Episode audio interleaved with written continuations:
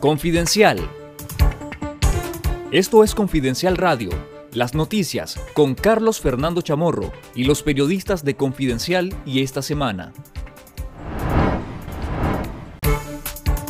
4 migrantes nicaragüenses, entre ellos un niño de 3 años, murieron ahogados intentando cruzar el río Bravo este jueves 12 de mayo, en su travesía para llegar a Estados Unidos.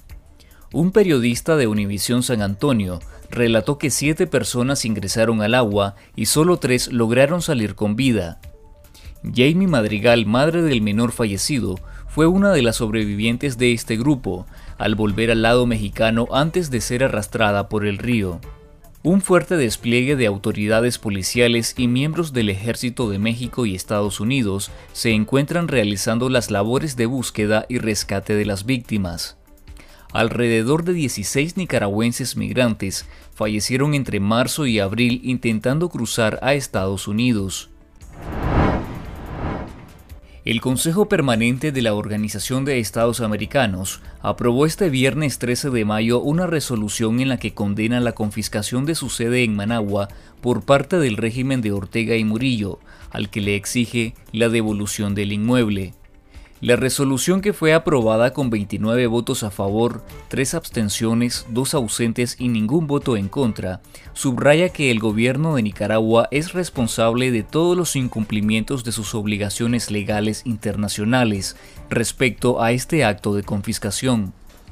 En el último punto de su resolución, el Consejo Permanente señala que seguirá ocupándose del asunto y considerará otras acciones que puedan ser necesarias, aunque no especificó cuáles podrían ser. El régimen ha dejado claro su odio para con las normas y los valores que forman los cimientos de esta organización: el Estado de Derecho, la democracia, el respeto a los derechos humanos y la dignidad humana y el respeto a las obligaciones internacionales. Esta violación del derecho es lo que sufren los nicaragüenses día a día. La violación de derechos humanos es lo que sufren los nicaragüenses día a día. También al respecto nos hemos pronunciado. Saludamos el llamado del Consejo Permanente para que Nicaragua restituya inmediatamente a la organización el uso de los locales que le fueran incautados. En Nicaragua no hay respeto por el derecho a la vida. Y tengámoslo claro, el derecho a la vida es lo más importante que puede tener una sociedad. Y si no defendemos eso nosotros, no sé cuál es nuestra función. Así que el grito que pega hoy el Consejo Permanente es un reclamo por el derecho a la vida en Nicaragua, de todos los nicaragüenses. 3 presos políticos fueron golpeados, aislados y amenazados por funcionarios del Sistema Penitenciario Regional de Guasualí-Matagalpa, luego que participaron de una huelga de hambre en rechazo a los tratos crueles e inhumanos de los que son víctimas en ese centro carcelario. Confidencial conoció que los presos políticos Emiliano Celedón y los hermanos Dorling y Oliver Montenegro son algunas de las víctimas de las golpizas propinadas por los funcionarios del penal. El preso político Manuel Urbina Lara, quien anunció la huelga de hambre indefinida a través de un audio, también fue víctima de las represalias de los funcionarios del penal de Guasualí, indicó una fuente.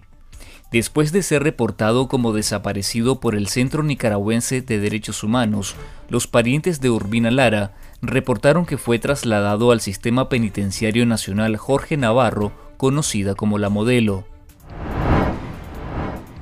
El costo de la canasta básica en Nicaragua superó los 17.000 córdobas en abril, según datos oficiales del Ministerio de Fomento, Industria y Comercio. La canasta básica llegó a 17.219.68 córdobas en abril, al registrar un incremento de 221 córdobas en comparación con marzo y de 964 respecto a diciembre de 2021. El aumento del costo de la canasta básica es mayor en los productos alimenticios, que pasaron de 11.096 córdobas en diciembre a 11.976 en abril.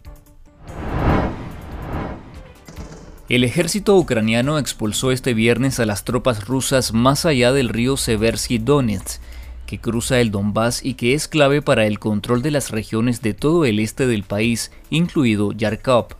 La esperada contraofensiva ucraniana parece dar sus primeros frutos, aunque se desconoce si el repliegue ruso es parte de una estrategia para ahorrar fuerzas y lanzar el ataque final contra los bastiones militares ucranianos en la región de Donetsk. Los rusos llevan 4 días intentando cruzar ese río, y en sus intentos, según Kiev, han perdido más de 70 vehículos y 2 batallones de infantería con ingenieros. Por su parte, el general ruso Igor Konashenkov, portavoz castrense, informó de la liquidación de más de 300 soldados ucranianos en ataques en Yarkov y Lugansk. Esto fue Confidencial Radio. Escuche nuestros podcasts en Spotify y visítenos en confidencial.com.ni con el mejor periodismo investigativo.